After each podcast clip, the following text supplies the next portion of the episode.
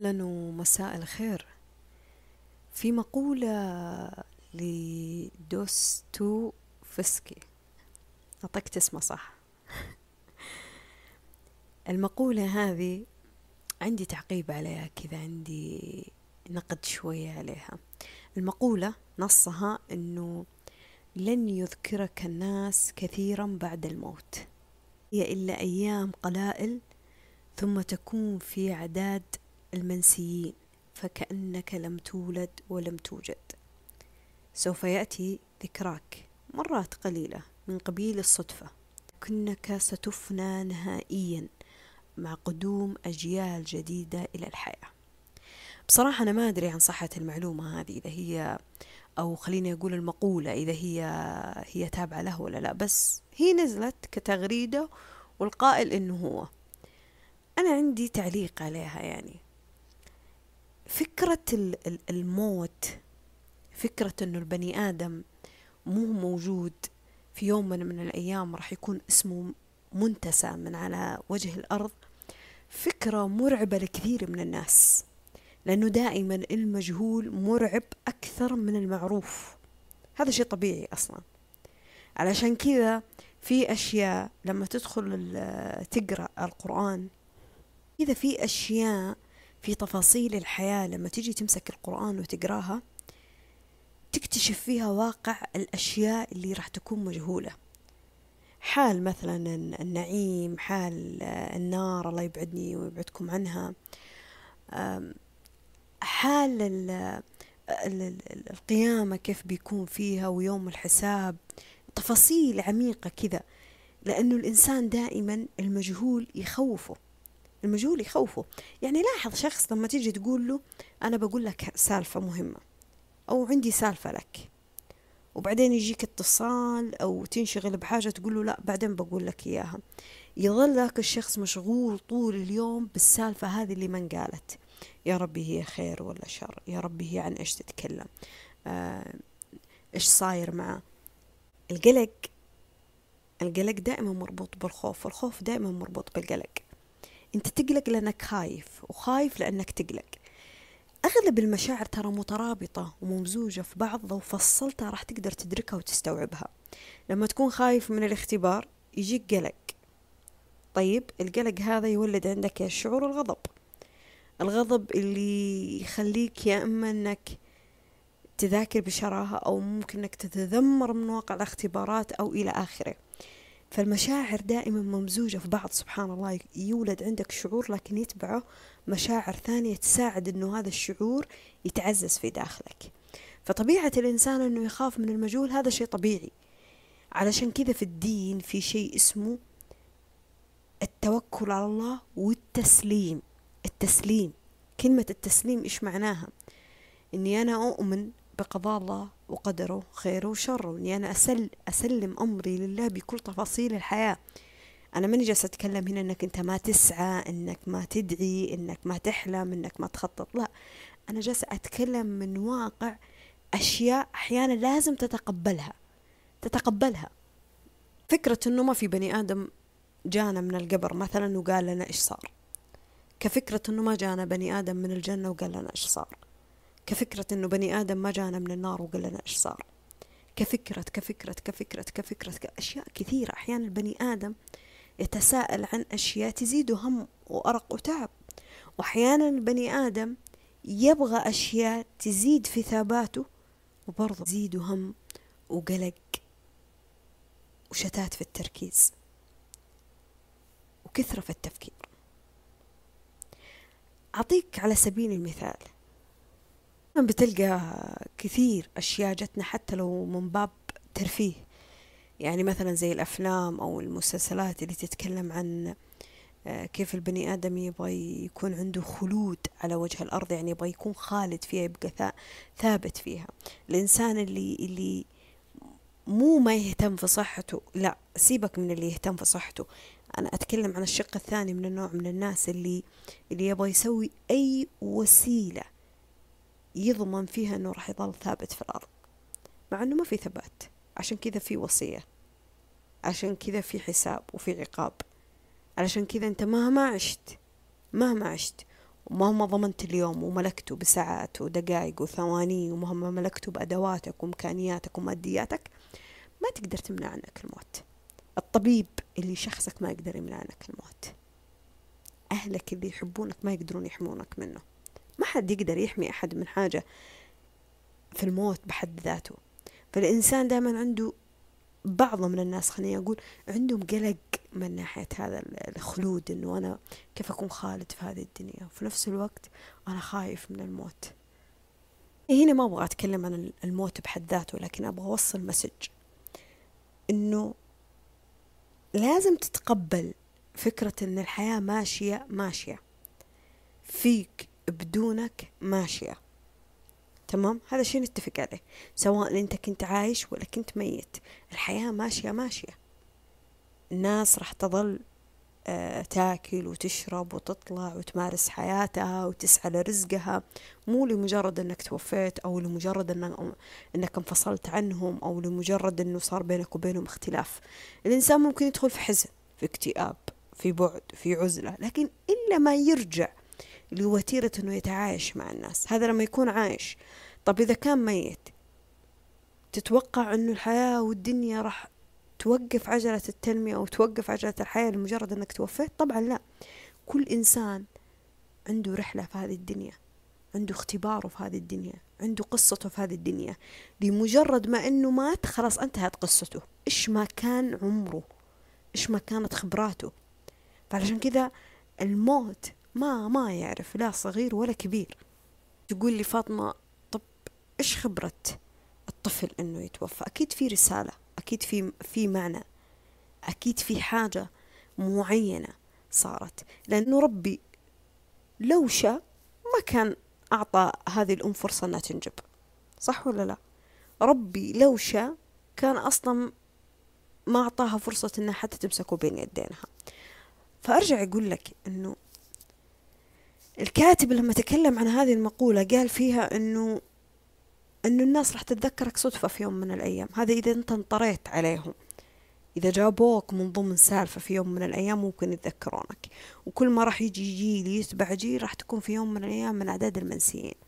إحنا ما ننكر إنه في ناس رحلوا من هذه الدنيا. يمكن اللي يسمعوني عندهم ناس فقدوهم. وحزنا وبكينا وتضايقنا وتوقفت عندنا الحياة لفترة لكن رجعنا كملنا حياتنا. رجعنا تعايشنا في الحياة. ليه؟ لأنه المؤمن عنده إيمان ويقين ومسلم أمره لله. عارف إنه هذا حزن وأنا ببكي وبحزن وبقوم في العزاء و إلى آخره. لكن إلا ما تجي لحظة الله يربط على قلبك إلا ما تجي لحظة الله يجبرك إلا ما تجي لحظة لابد أنك تأخذ فيها قرار عشان تتعايش في العمل إجازات الوفاة معدودة صح ولا لا؟ لأنه الإنسان راح يرجع يكمل حياته وهذا له عيب وله غلط وله معناه أنه قدر بهذه السهولة أنه ينسى ناس يحبهم. لا طبعا ما حد ينسى شخص يحبه ما في ما حد ينسى شخص يحبه سواء هذا الشخص عاش وافترقوا ولا مات ودفنه. ما حد ينساه. إلا ما يطرى على باله إلا ما يتذكر ذكره إلا ما يتكلم عنه إلا ما يصير موقف يجيب طاري بحاجة. ففكرة إنه جيل عن جيل جيل عن جيل راح يجي وراح الناس تنساك فيها هذا الشيء الطبيعي هذا الشيء الطبيعي أصلا. لكن إنه دائرة الناس اللي كان لك أثر فيهم مستحيل إنهم ينسونك. مستحيل. مستحيل. أنا عمري في الثلاثينات في ناس آه رحلت من حياتي إلين الحين وأنا أترحم عليهم وأتذكر مواقف لهم وأحيانا نجيب طاريهم ونسولف عنهم. ما نسيتهم أبدا. أبدا ما نسيتهم. وما نسيتهم من دعاء ما نسيتهم من ذكر بالعكس هم موجودين في قلبي. يعني أول لما تتذكر أشخاص زي كذا تجيك الغصة تجيك الدمعة هذا شيء طبيعي. لكن بعدين سبحان الله تحس ربي يربط على قلبك تحس إنك تسولف عنه وتقول الله يرحمه كأنه موجود حوالينك.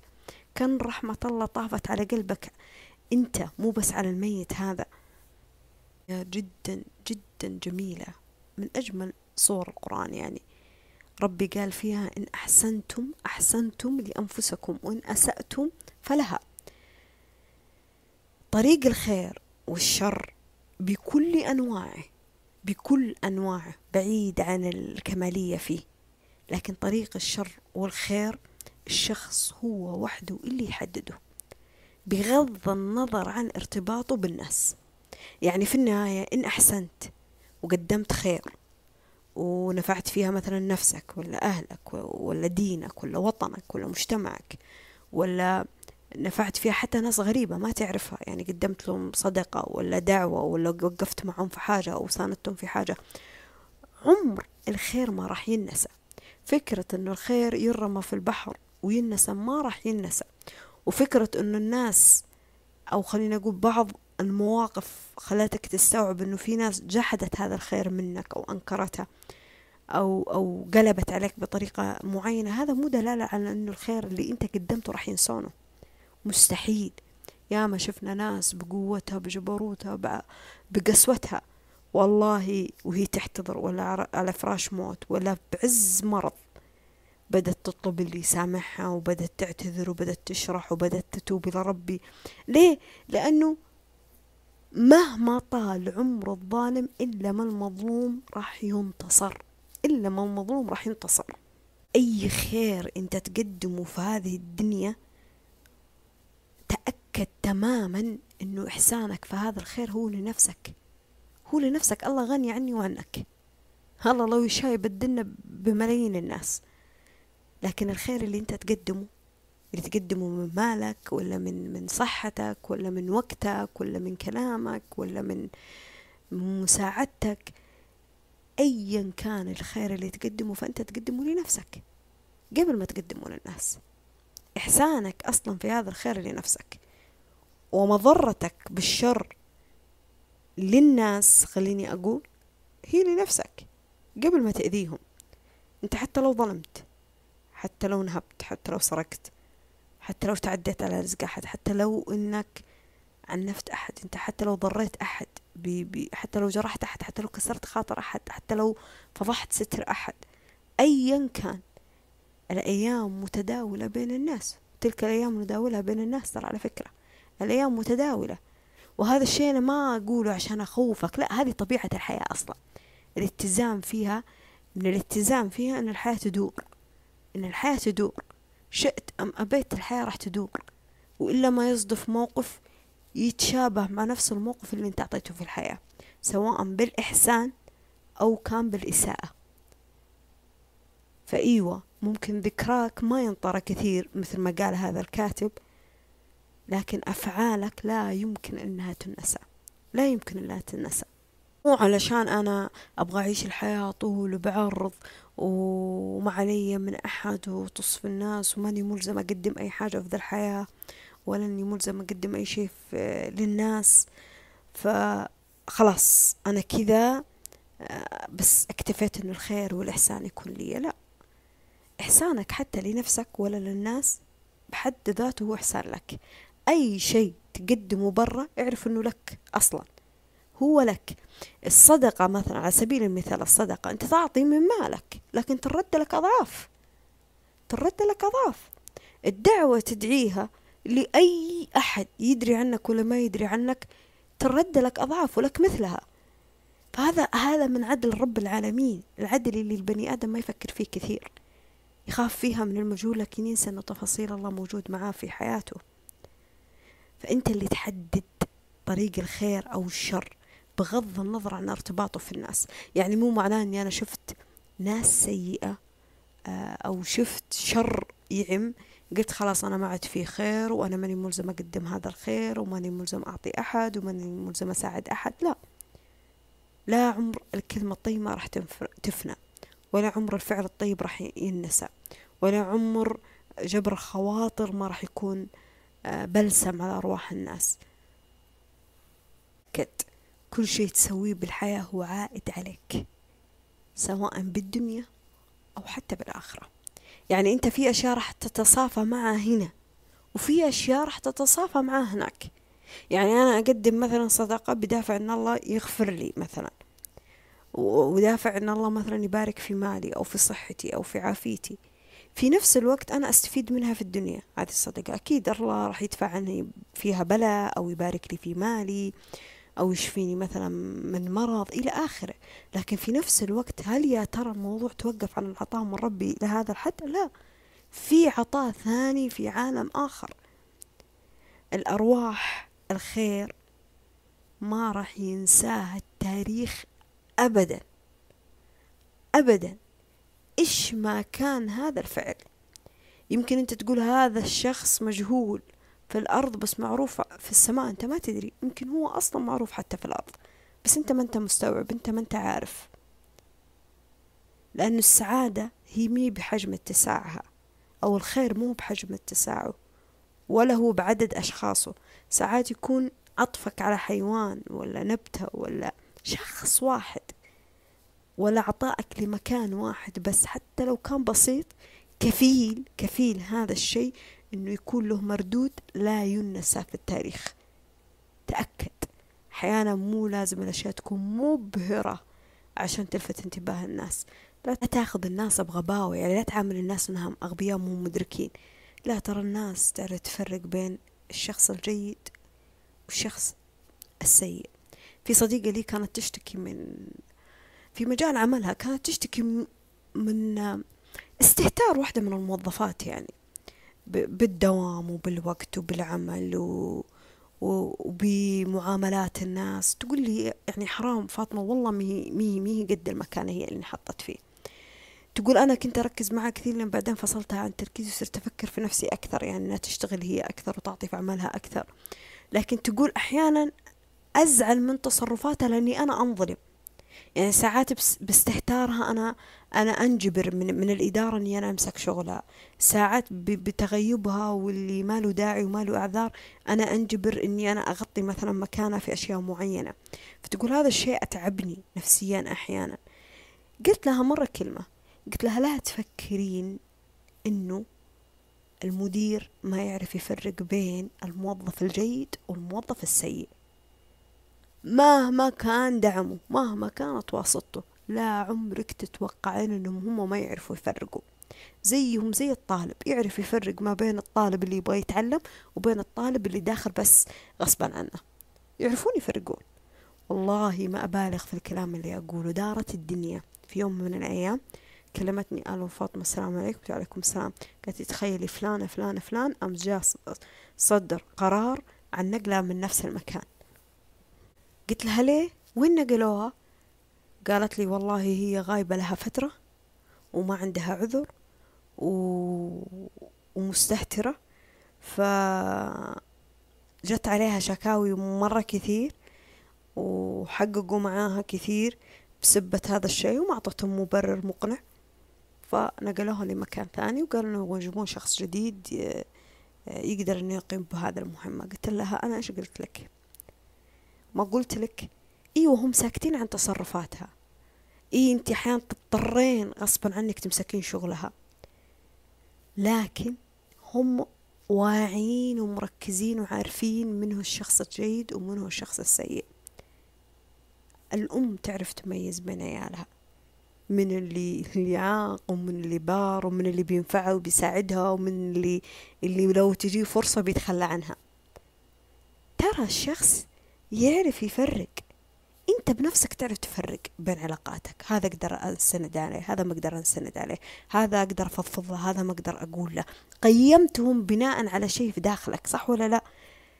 نفس الكلام في الحياة. نفس الكلام في الحياة. عمر التفاصيل الحلوة ما راح تنسى. الناس تعرف تقيم الخير فيها. فتخيل حتى وإن قيموا تقييمهم آه زادك رفعة ولا ما زادك ثناء في النهاية في النهاية إن أحسنت فأحسنت لنفسك حتى لو كان هذا الإحسان بدافع سعادة شخص ثاني تخيل. ف دائما أقول إنه إلا ما ربي راح يجيب أدق تفاصيل حتى لو كانت بسيطة يخلي الناس لسبب إنها تتذكر هذا الشخص وتترحم عليه. انت تتوقع إنه النسى مثل ما قال هذا الكاتب. لا هو ما النسى في كثير كثيرة خلدها مع أنه هو كان دافعه أنه له لنفسه إحسان لنفسه بس سبحان الله الناس ما نست الشيء الكويس فيه. أنا هنا ماني جالسة أقول لك أنه تحتاج أو ما تحتاج تقدير من الناس لا. أنا هنا بس أبغى أقول لك أنه أنه الناس واعية لهذا الخير وواعية لهذا الشر. الناس واعية لهذا الخير واعية لهذا الشر يا ما ناس جلست معاهم تقول لك والله كعائلتين مثلا منفصلتين بس يتجمعوا في مناسبات يتجمعوا في عشاء إلى. تقول لك إيوه عادي أنا أنبسط معاهم وأضحك وأسولف ونشغل أغاني ونرقص وإلى آخره عادي ما في مشكلة. بس إني أنا آخذ أخوها لا طبعا هذا الشيء مستحيل. ونفس الحكاية أو تشوف عائلة تقول لك لا أوكي إحنا عائلة مترابطة ومع بعض لكن إني أنا أخطب منهم لا. ليه؟ لأنه الشخص عنده معايير معينة في دماغه. يعرف إنه هذا الشخص مو هو كفو إنه هو يلبي له هذا الشيء. مو استنقاصا في الناس لكن هذا الطبيعي. هذا الطبيعي. الناس في وقت الصح راح تعرف ما تنسى. وقت لما يكون خيار مصيري في حياتها راح تعرف تفرق ما بين جيد وسيء وخير وشر راح تعرف. لا يغرك. إيوه يمكن إحنا نمارس الغلط. وما نبغى نتفاخر فيه لكن ما حد معصوم من الذنب والغلط لكن كلنا عارفين وش هو الصح. صح؟ كلنا عارفينه. الإمام الشافعي يقول أحب الصالحين ولست منهم. لعلي أن أنال بهم شفاعة وأكره من تجارته بالمعاصي ولو كنا سوا في البضاعة. الناس مدركة. الناس مدركة وواعية حتى لو كانت الدنيا أخذتها عن هذا الوعي. وأنا متأكدة أنه في ناس سوت أثر كويس في حياتك حتى لو كانوا ميتين أو أحياء. الدنيا فرقت ما بينكم أيا كانت الأسباب موت أو حياة ما نسيت خيرهم ما نسيت وقفتهم. حتى لو بالخارج استنكرت هذا الشيء. في داخلك أنت عارف إنهم ناس كفو.